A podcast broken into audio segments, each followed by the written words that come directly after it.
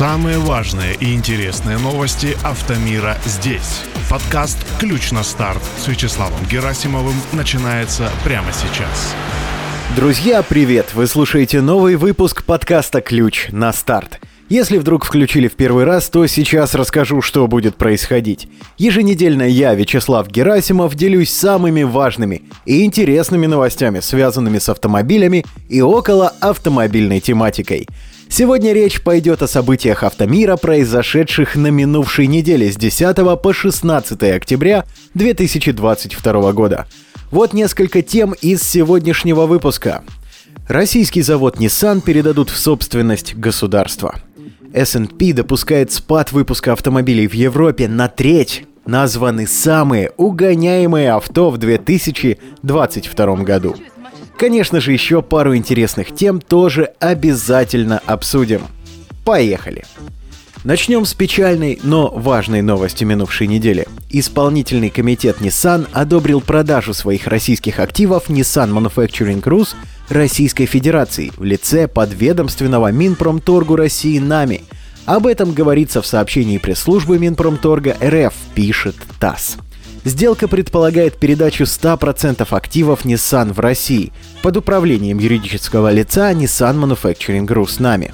Сюда входят производственные и научно-исследовательские мощности Nissan в Санкт-Петербурге, а также центр продаж и маркетинга в Москве, говорится в сообщении.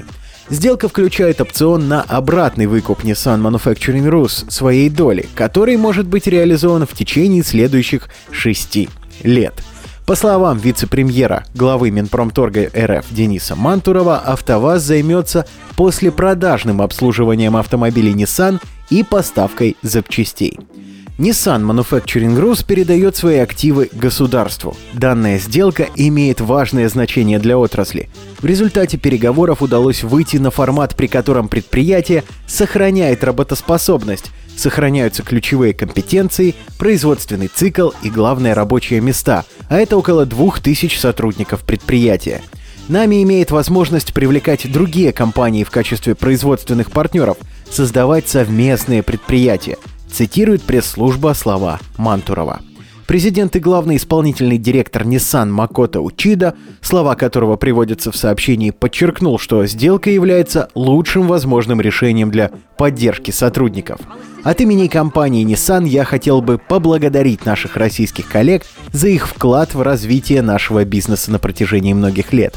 Сейчас мы не можем возобновить работу наших предприятий, поэтому было найдено наилучшее возможное решение, чтобы поддержать сотрудников, сказал он.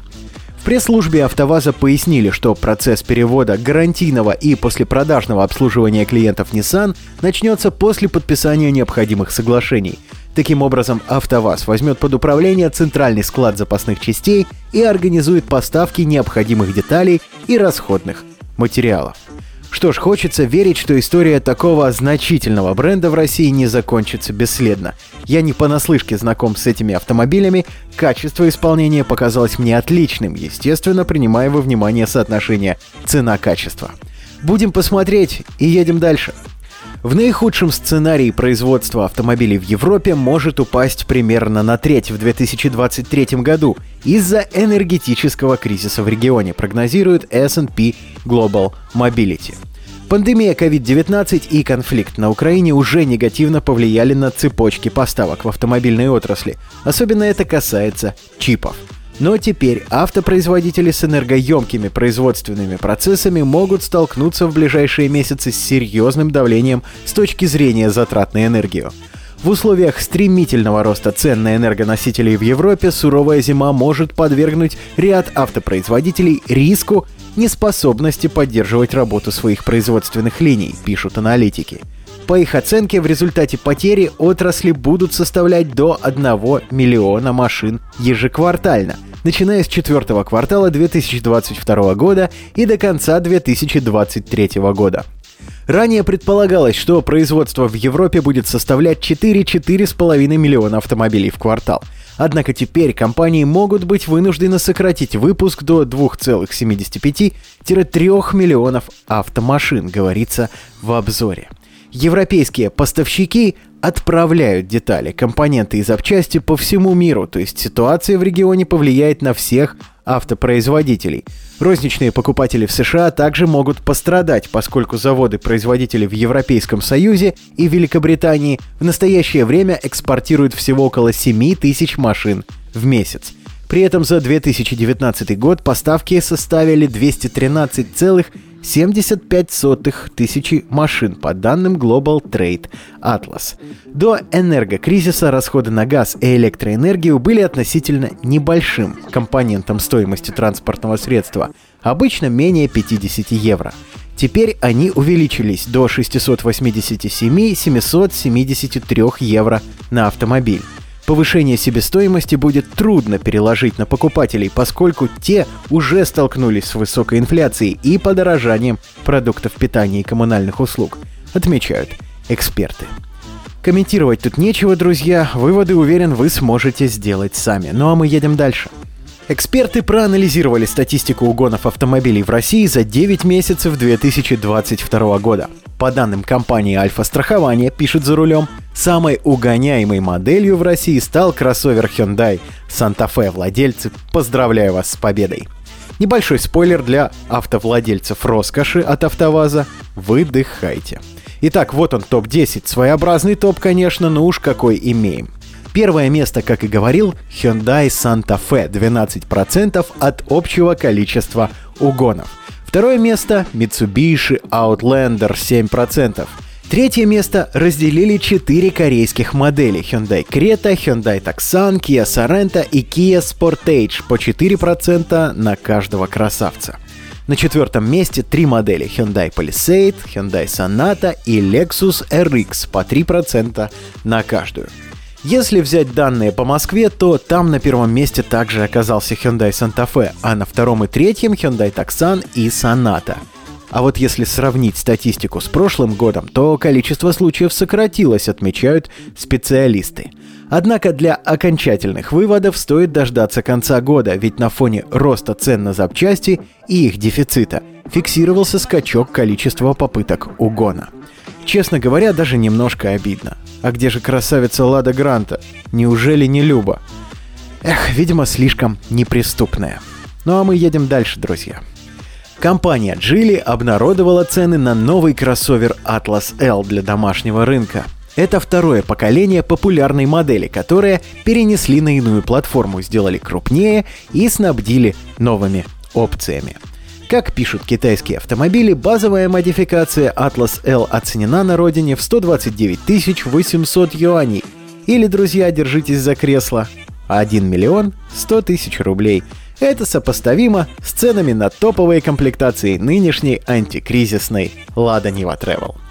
Базовую версию Geely Atlas L оснастят турбомотором объемом 1,5 литра, развивающим 181 лошадиную силу и 290 нанометров крутящего момента в сочетании с семиступенчатым роботом. Более дорогой модификацией положена двухлитровая турбо-четверка, которая обеспечивает уже 218 лошадиных сил и 325 нанометров. Трансмиссия та же самая. Будет в Китае у Atlas L и гибридный вариант, который снабдят связкой трехцилиндрового бензинового мотора на 150 лошадиных сил и 136-сильного электродвигателя. Вместе они развивают 245 лошадиных сил и 545 нанометров. Заряжать батареи такого кроссовера от стороннего источника нельзя. Однако гибридная версия Atlas L оказалась самой экономичной. Она расходует в среднем 4,7 литра топлива на 100 километров. Geely Atlas L базируется на платформе CMA, которую делит, к примеру, с Geely Tugela и Volvo XC40. Вседорожник с приставкой L несколько крупнее предыдущих атласов, а также заметно отличается от них дизайном кузова и архитектурой интерьера. Появится ли такой кроссовер в России, неизвестно. От себя добавлю, что точно известно только одно. Если модель и появится, то точно не за миллион сто тысяч. Хотел сказать знаменитая скринте, но придется записывать на диктофон, друзья. Едем к финальной новости. Специалисты констатируют, спрос на машины с пробегом из Японии вновь растет по всей России. Предложений много, ведь прогрессивный налог подталкивает японцев к тому, чтобы избавляться от авто сразу по истечении гарантии. Впрочем, импортеры привозят и более старые машины. Доставка подорожала, но цены остались привлекательными. Так, разница между идентичными Camry с левым и правым рулем, без пробега по РФ, конечно, составляет 200-300 тысяч рублей. Но существенные деньги. Эксперт за рулем Юрий Сметюк узнал, сколько будет стоить привезти ту или иную машину из Японии в Россию прямо сейчас. Приведу несколько примеров из его исследования. Ориентировочные цены на правый руль с доставкой из Японии вот такие. Nissan X-Trail 2019 года двухлитровый с автоматической коробкой передач и полноприводный от полутора до миллиона семисот тысяч рублей – Mazda CX-5 2019 года выпуска 2,5 литра, АКП, конечно, тоже полный привод 4 на 4 от миллиона шестисот до миллиона девятисот. Ну, тоже неплохо. Mitsubishi Outlander 2018 год, 2 литра, автомат и, конечно, полный привод. Миллион шестьсот, 2 миллиона рублей. Вариантов доставки машин есть несколько. Коротко обсудим два основных, сформировавшихся к настоящему моменту. Первая форма заказа – машина под ключ по вашему выбору от той или иной компании, которая оперирует крупными партиями машин. Вторая рабочая схема – выбрать уже полностью растаможенную машину непосредственно в магазине, каковые есть во всех крупных городах от Урала до Камчатки. По своему опыту скажу, друзья, этот вариант точно будет дороже. Что ж, на юге России проли никогда не были диковинкой. Если нравится и удобно на здоровье, отличный повод сэкономить. Только не забывайте, пожалуйста, регулировать фары у таких авто после приезда, друзья. Это ваша и наша, конечно, безопасность. На этой неделе у меня тем временем все. С вами был Вячеслав Герасимов, подкаст «Ключ на старт». Напоминаю, все анонсы и важные события недели публикую в телеграм-канале и в сообществе подкаста ВКонтакте. Короткое имя одинаковое и там, и там. Кей, нижнее подчеркивание, он, нижнее подчеркивание, старт. Спасибо за внимание. Удачи на дорогах. Пока.